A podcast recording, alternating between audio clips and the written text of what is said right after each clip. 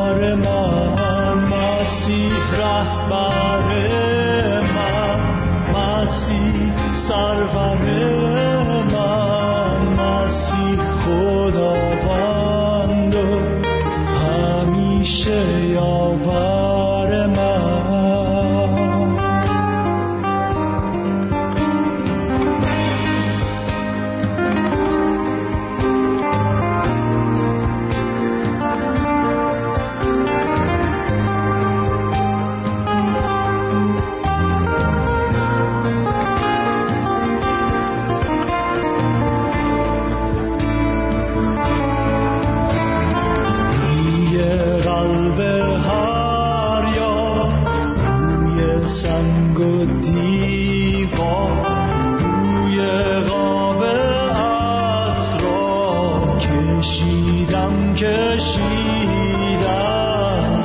روی آتش و جان روی ابر و بارون روی چشم یار.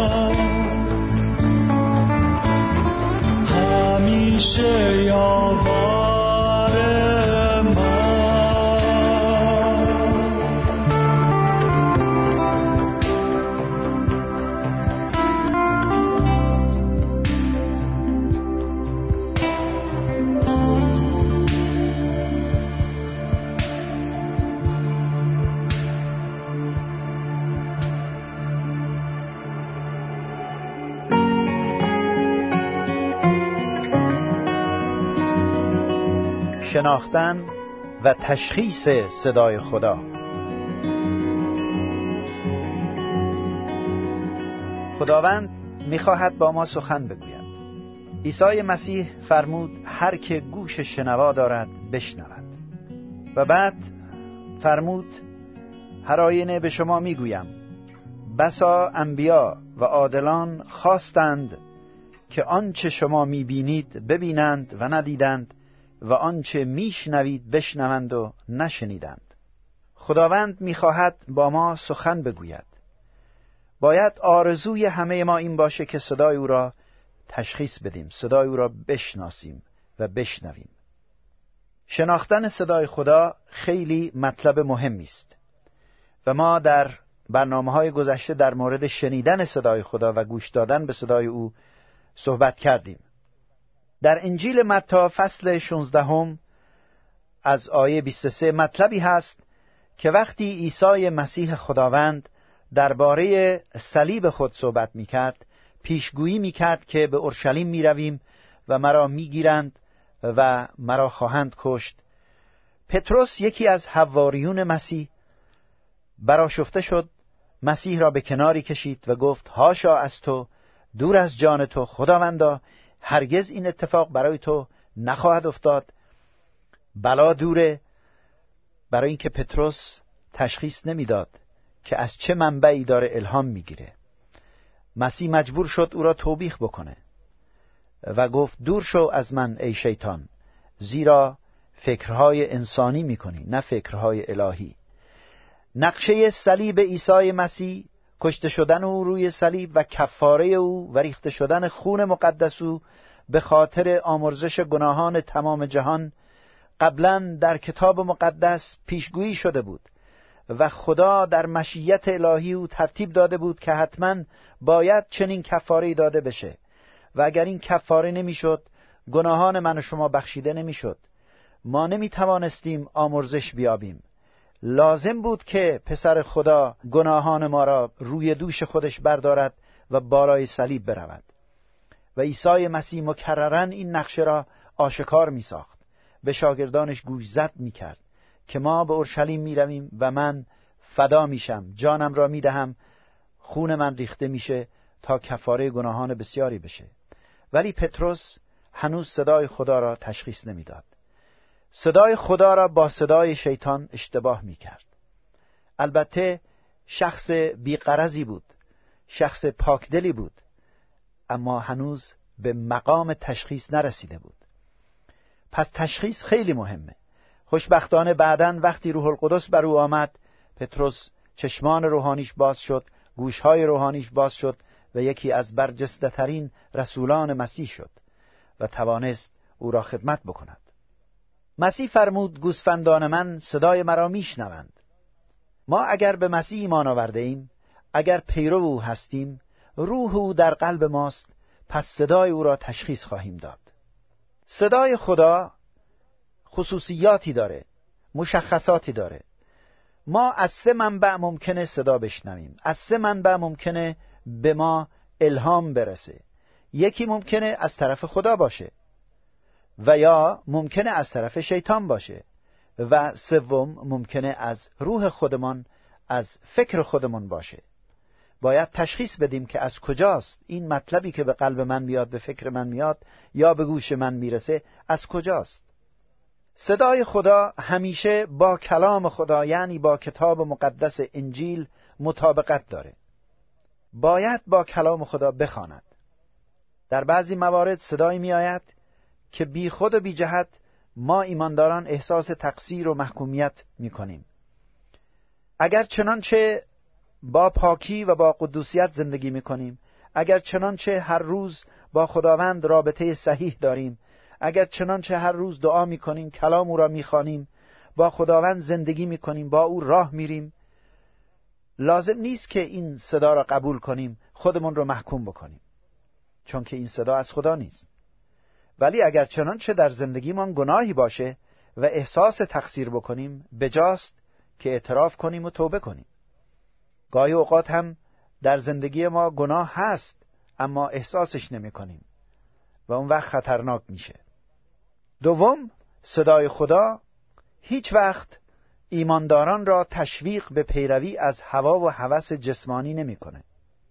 اگر شما فرزند خدا شده اید اگر قلبتون را به مسیح داده اگر مسیح در شما زندگی می‌کنه روح او در شما ساکن هست و صدایی به گوشتان می‌رسه که نتیجهش اینه که برید از هوا و هوس جسمانی پیروی بکنید. این صدا از خدا نیست.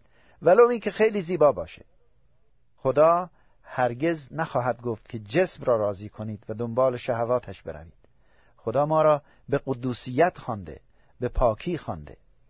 سوم صدای خدا ایمان ما را به مبارزه می طلبد تا آن را تقویت نماید. یعنی چه؟ مسیح وقتی روی زمین بود همواره کاری می‌کرد که مردم ایمانشان را به کار بندازند. طوری حرف می‌زد طوری عمل می‌کرد که آنچه در باطن مردم هست بروز کند و اون ایمان کوچک آنها را رشد می‌داد بزرگتر می‌کرد و بلافاصله می‌گفت ایمانت تو را شفا داد. برو بر وفق ایمانت با تو بشود. خداوند می‌خواد ایمان ما تقویت بشه. پس اگر صدایی میشنویم و فکر می‌کنیم صدای خداست باید ببینیم اگر چنانچه این را اطاعت بکنیم آیا ایمان ما بزرگتر میشه؟ ایمان ما به خداوند عیسی مسیح بیشتر خواهد شد یا خیر؟ اگر صدایی که میشنویم ایمان ما را ضعیف می‌کنه این صدا از خدا نیست. چهارم صدای خدا به ما جرأت میبخشد. هیچ وقت خدا نمیاد که جرأت را از ما بگیرد.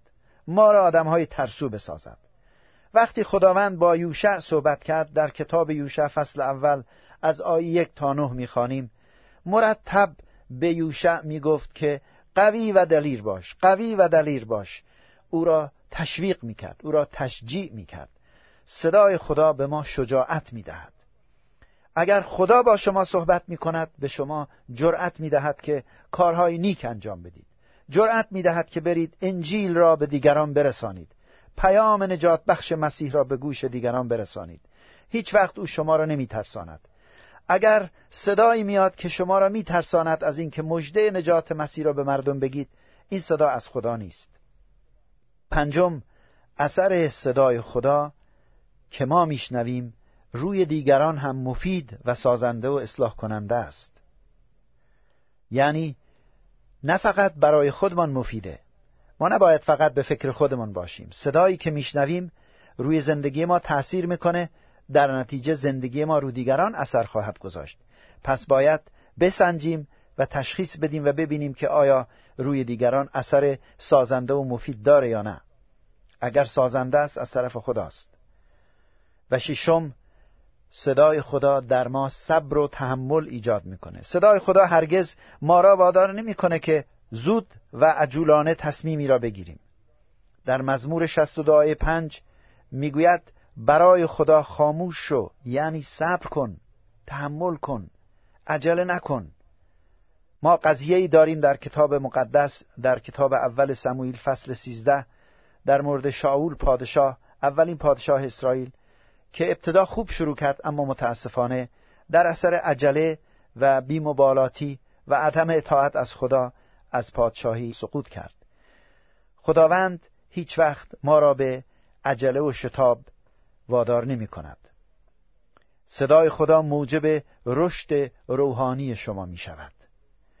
اگر الان صدایی میاد و باعث رشد شما میشه صدای خوبی است صدای خداست. صدای خدا آرامش حقیقی ایجاد می‌کنه. آرامش قلب میده. عیسی مسیح فرمود بیایید نزد من ای تمامی زحمت کشان و گرانباران من به شما آرامی می‌دهم. البته قبلا در مورد مواقعی که خدا آرامش را از ما می‌گیره تا ما را متوجه خودش بسازه صحبت کردیم. اون در مواردی است که ما دیگه گوشمان رو بستیم و یا شاید خدای نکرده در گناهی افتادیم و به صدای خدا گوش نمیدیم. اون وقت از وسایل مختلف او استفاده می‌کنه تا ما را بیدار بکنه و به صداش توجه کنیم. اما اگر چنانچه داریم با خدا راه میریم در گناه نیستیم رابطه ما با خدا درسته و صدای خدا میاد صدای خدا آرامش بخشه. و نکته حساس دیگر این که صدای خدا همیشه عواقب کار را در نظر می‌گیره. شیطان میگه زود باش این تصمیم را بگیر. ولی خدا میگه عجله نکن. در یکی دو مورد حضرت داوود با شتاب و عجله یک کاری را کرد. به عواقب کار فکر نکرد. مثلا می‌خواست قوم را بشمارد. به انگیزه قلب خودش نگاه نکرد. چون خدا به انگیزه من و شما خیلی توجه داره. به اون فکر باطنی من و شما خیلی اهمیت میده. انگیزه او شاید جلال دادن خودش بود. فرستاد قوم را بشمارند. و خدا او را تنبیه کرد چون که انگیزش درست نبود. بهتره ما به عواقب کار فکر بکنیم. بعضی عوامل هست که در طرز سخن گفتن خدا با ما دخیل هستند. یعنی اینکه خدا با ما چگونه سخن میگه و ما چطور میشنویم اینها همه بستگی به این داره که رابطه ما با خدا چگونه است. رابطه شما دوست عزیز با خدا چگونه است؟ آیا رابطه شما با خدا یک رابطه پدر فرزندیه اگر چنانچه هنوز در گناه زندگی می کنید هنوز مسیح را به قلبتون راه ندادید هنوز از گناه توبه نکردید خدا به شما فقط این را میفرماید توبه کن و به مسیح ایمان بیاور. ولی اگر ایماندار هستید شما نجات یافته اید روح خدا در قلبتان هست ولی یک موضوع حساسی در اینجا هست. برای اینکه شما بتوانید صدای خدا را بهتر تشخیص بدید لازم است که در ایمانتان رشد روزانه داشته باشید. لازم است با مسیح یکی بشوید. روزانه با او زندگی کنید با او راه برید از روح القدس پر بشید. لازم است بدانید که با مسیح مصلوب شده اید و با مسیح قیام کرده اید. زندگی جدیدی دارید. چگونگی درک شما و من از خدا خیلی در شنیدن صدای خدا و تشخیص آن مهمه. نقش بزرگی را بازی می کند نه تنها رابطه ما با او مهمه بلکه شناخت او هم فوقالعاده اهمیت دارد. شما خدا را به چه صورت می‌شناسید؟ خدا برای شما کیست؟ آنچه از سابقه و زندگی قبلی با خود آورده اید در طرز تجسم خدا تأثیر دارد. خدا در کتاب مقدس پدر آسمانی و مهربانی است. آیا او با شما هم همینطوره؟ آیا او رابطش با شما اینطوره یا اینطور او را می‌شناسید؟ آیا او دوست بسیار صمیمی یا دوست دوری است؟ آیا او فراهم کننده و برآورنده همه احتیاجات شما هست؟ آیا او شخص وفاداری است یا دمدمی مزاجه؟ بعضیا با عملشان طوری نشان میدن طوری وانمود می‌کنن مثل اینکه خدا دیروز خوب بود امروز خوب نیست. هاشا به اصطلاح استغفر الله خدا وفاداره خدا همیشه سر قول خودش ایستاده است. در کتاب مراسی ارمیا فصل 3 آیه 23 می‌گوید که وفاداری خدا امانت خدا ابدیه و رحمتهای او هر صبح تازه میشه. به علاوه حالت ما در حضور خدا خیلی مهمه. حالت من و شما در حضور خدا باید یک حالت اطاعت یک حالت فروتنی و توجه کامل باشه. ولی اگر تقیان عدم اطاعت بی علاقگی بی تفاوتی و غرور باشه اون وقت در این صورت ما صدایش را نخواهیم شنید. اگر خدا را اینطور می‌شناسید اگر خدا را یک خدای مهربان یک پدر مهربان و یک خدای امین و وفادار می‌شناسید. این تعلیم صحیح است. این طبق کتاب مقدس است و شما می توانید به صدای او اطمینان بکنید. خدا با شما صحبت خواهد کرد. اجازه بدید که این مطالب را با این دعا خاتمه بدیم. با من خواهش می‌کنم سرتون را خم بکنید. در حضور خدا فروتن بشیم و با هم دعا بکنیم. ای خدای پدر پدر آسمانی.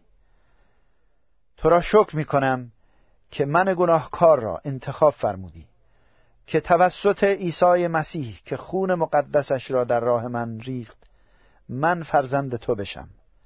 روحت را فرستادی تا در قلب من زندگی بکند. شکرت می‌کنم که مرا فرزند خود ساخته ای و با من سخن می‌گویی. شکرت می‌کنم ای خداوند که به من اجازه داده ای تا با تو سخن بگویم و صدای تو را هم بشنوم. خواهش می‌کنم در هر قدمی در هر مرحله از زندگی مرا هدایت بفرما. مخصوصا در این مشکل خاصی که امروز با آن مواجه هستم خواهش می‌کنم با من سخن بگو و به من بگو که من چه کار باید بکنم. من به تو و به روح تو ایمان دارم به روح القدس تو زیرا به نام عیسی مسیح دعا می‌کنم. آمین. چه شیرین است در حضور تو زیستن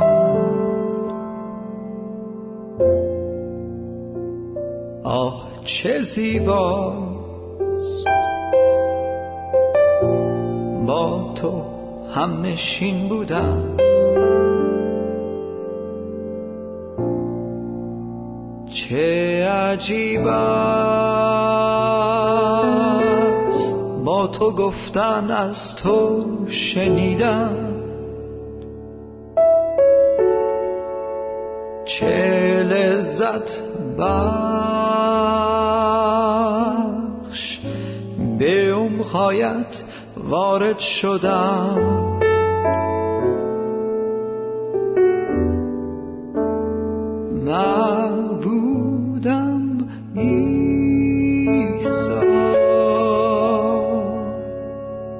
تشنه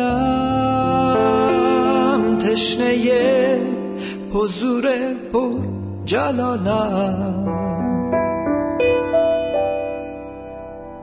بریز آن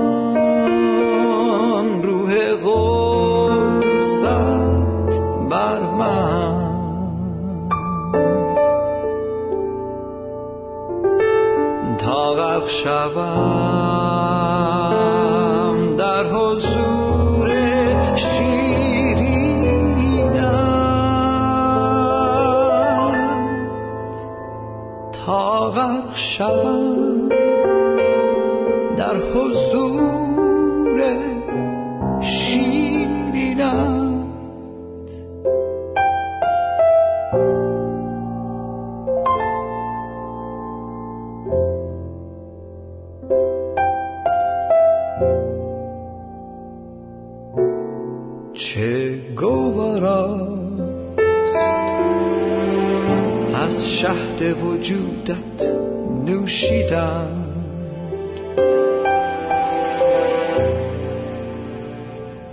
چه دل نواز. صدایت شنیدم.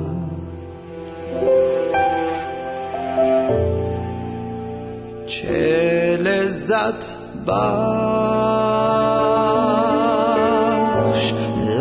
لحظه با تو زیستم. چه پر جلال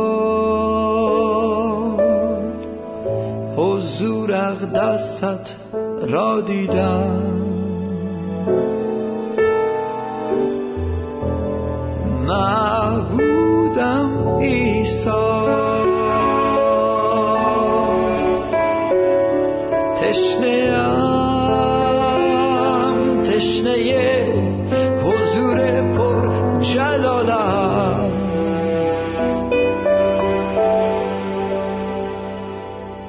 بریز آن روح قدوست بر من.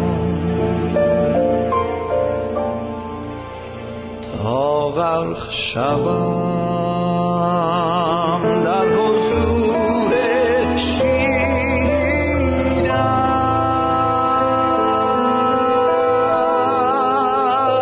تا غرق شوم در حصول شیرینت